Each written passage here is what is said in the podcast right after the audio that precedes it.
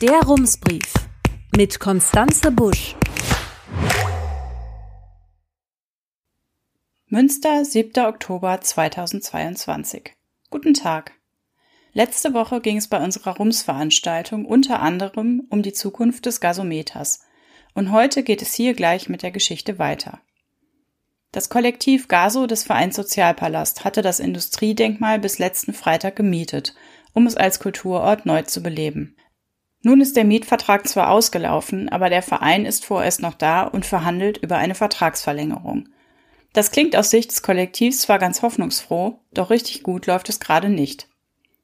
Der Verein hat gestern einen offenen Brief an die beiden Stadtwerke Geschäftsführer verschickt.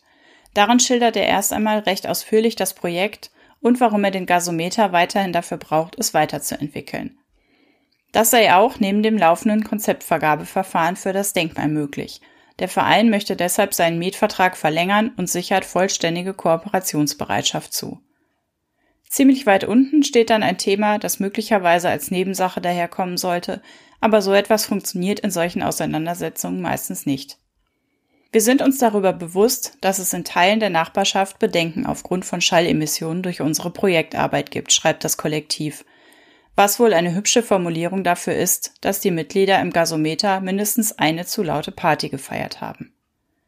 Im Frühjahr sei das gewesen, aber sie hätten den Fehler erkannt und sich seitdem mehrmals mit der Nachbarschaft über ein gutes Miteinander ausgetauscht.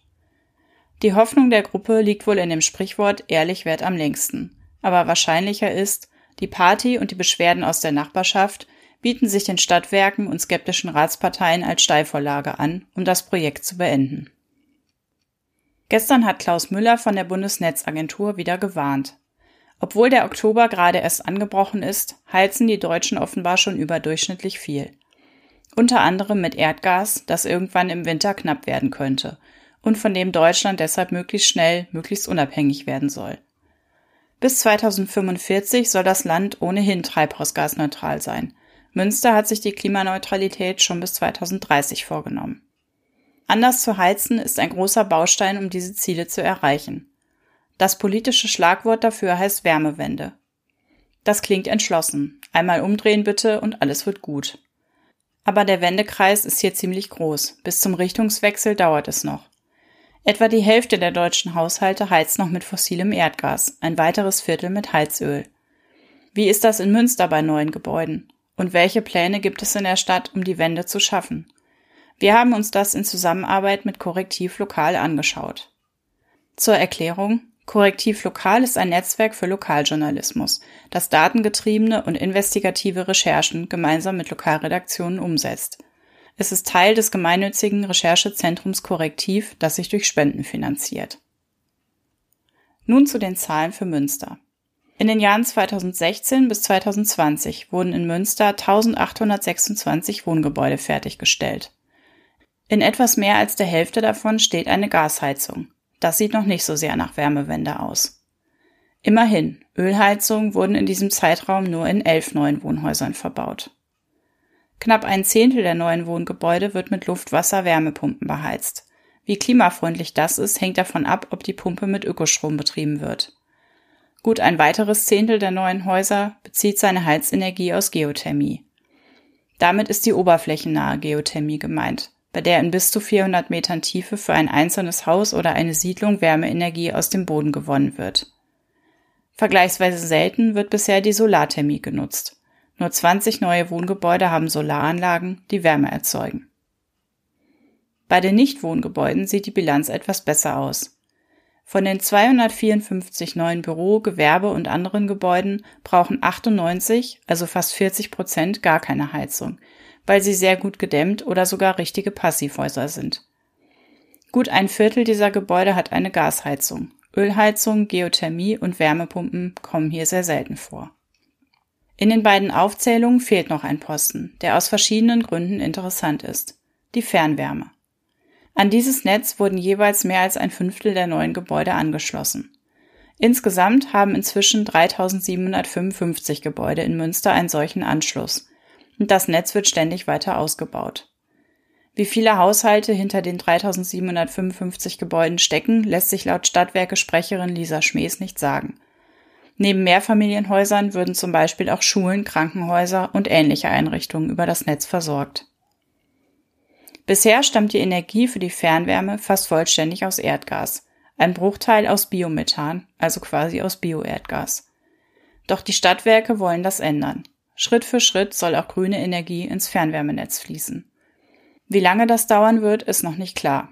Dazu gleich mehr. Aber das Netz hat einen Vorteil. Die Wärmewendeschritte können sofort viele Haushalte erreichen, anders als in Wohngebieten mit Erdgasversorgung, in denen jedes einzelne Haus auf eine grüne Wärmequelle umgerüstet werden muss. Außerdem hat der Rat im Juni einen Stufenplan für die Wärmewende beschlossen. In neuen Baugebieten sollen keine Erdgasleitungen mehr verlegt werden. Stattdessen sollen die Häuser ans Fernwärmenetz angeschlossen werden, wo das möglich ist. Siedlungen, die von diesem Netz zu weit entfernt liegen, sollen Nahwärmenetze bekommen, die nach Möglichkeit aus sich erneuernden Energiequellen gespeist werden. Dieser Plan bringt dem Klima aber natürlich nur dann etwas, wenn die Fernwärme auf grüne Quellen umgestellt wird.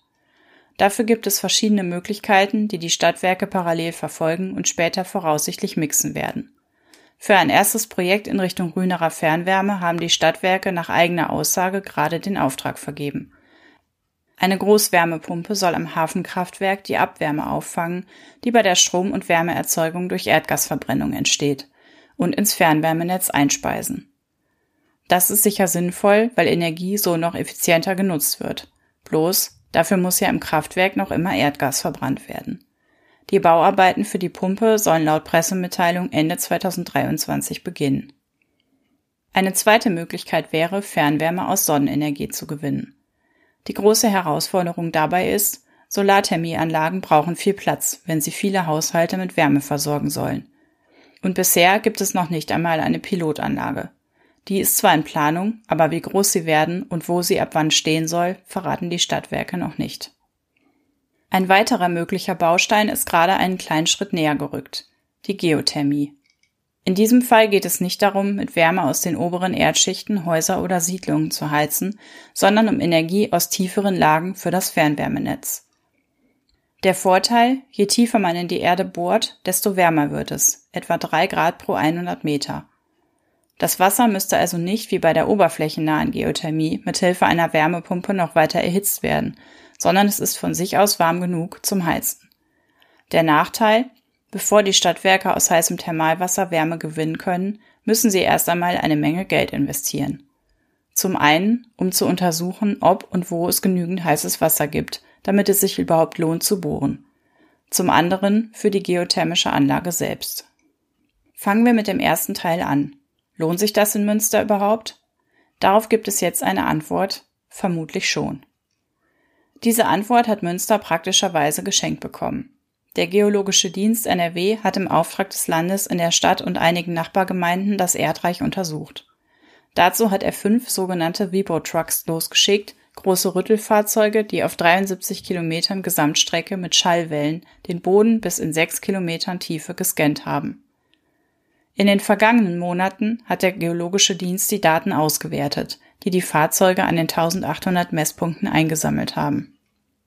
Geologe Ingo Schäfer hat die Ergebnisse letzten Montag im Regionalrat der Bezirksregierung präsentiert. Auf dem zweidimensionalen Bild der Bodenschichten unterhalb von Münster sind drei Kalksteinschichten zu erkennen, in denen es warmes Wasser geben könnte. Sie liegen zwischen 900 und mehr als 6000 Meter unter der Erdoberfläche.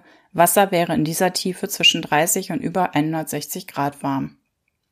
In welcher Tiefe die drei Kalksteinschichten liegen, lässt sich für jeden Ort im Messgebiet anhand der Daten ziemlich genau bestimmen. Was man noch nicht genau weiß, ist, wie viel Wasser es tatsächlich an welcher Stelle gibt, wo sich also eine Anlage lohnen würde. Dazu müssen die Stadtwerke erst noch genauere Bodenuntersuchungen in Auftrag geben, um nicht nur ein zwei, sondern auch ein dreidimensionales Bild zu bekommen und potenziell ergiebige Wärmequellen weiter einzugrenzen. Einen Zeitplan dafür gibt es noch nicht, weil die Stadtwerke ja gerade erst die Ergebnisse der ersten Untersuchungen bekommen haben. In jedem Fall sollen für die 3D-Analyse noch einmal Vibotrucks ausrücken, diesmal quer zu den Strecken der ersten Messung, um rasterartig ein genaueres Bild zu ermitteln.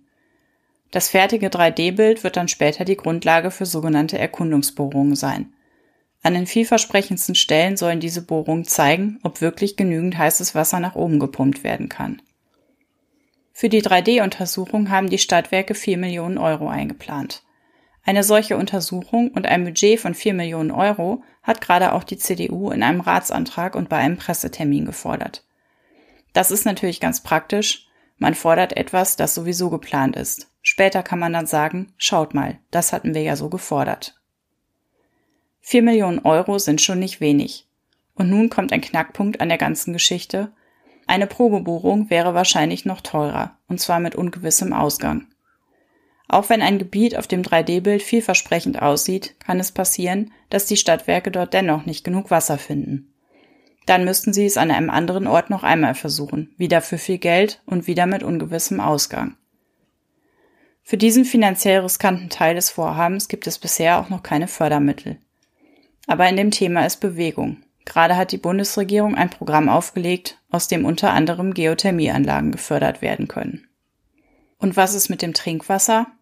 Diese Frage wurde im Regionalrat gestellt und sie taucht häufig auf, wenn es um so tiefe Eingriffe ins Erdreich geht. Tatsächlich scheiden einige Bereiche von Münster für Probebohrungen und Geothermieanlagen aus, weil sie Wasserschutzgebiete sind oder auf dem Münsterländer Kieslandzug liegen, der wegen des Trinkwasserschutzes nicht perforiert werden darf. Wohnsiedlungen im Bereich des Kiessandzuges können deshalb nicht mit Hilfe von oberflächennaher Geothermie beheizt werden. Wärme aus tiefen Erdschichten zu nutzen, könnte hier aber trotzdem möglich sein, sagt mir Ingo Schäfer auf Nachfrage. Die Trinkwasserreservoirs liegen 20 bis 30 Meter unter der Erdoberfläche. Sollten ausgerechnet hier in den tieferen Kalksteinschichten größere Thermalwasservorkommen gefunden werden, könnten die Stadtwerke an einer anderen Stelle neben dem Kiessandzug den Boden aufbohren, weit unterhalb der Trinkwasserschicht abknicken und die Warmwasserquelle von der Seite aus anzapfen. Lohnt sich ein solcher Aufwand denn überhaupt? Dazu schauen wir zum Schluss noch nach München, sozusagen Deutschlands Geothermie-Vorzeigestadt. München und Orte in der Umgebung nutzen schon 26 Anlagen für die Wärme und sogar Stromgewinnung. Dazu zapfen die Stadtwerke München und ihre Partnerunternehmen Quellen in bis zu 4000 Metern Tiefe an, in denen das Wasser bis zu 140 Grad heiß ist. Bis 2040 will die bayerische Hauptstadt ihre Fernwärme komplett aus sich erneuernden Energiequellen speisen, unter anderem durch Geothermie. Die soll schon Anfang der 2030er Jahre ein Viertel des Fernwärmebedarfs abdecken. Die Stadtwerke München wollen dafür eine Milliarde Euro in entsprechende Anlagen und die Infrastruktur investieren. Ob die Bedingungen für solche Vorhaben in Münster genauso gut sind wie in München, müssen die nächsten Bodenuntersuchungen zeigen. Einige Erfahrungen aus dem Süden werden in jedem Fall in die weitere Planung in Münster einfließen. MitarbeiterInnen der Stadtwerke waren laut Sprecherin Lisa Schmees schon im Juni in München, um sich dort zu informieren. Und der Austausch soll weitergehen. Herzliche Grüße, Konstanze Busch. Rums, neuer Journalismus für Münster. Jetzt abonnieren. rums.ms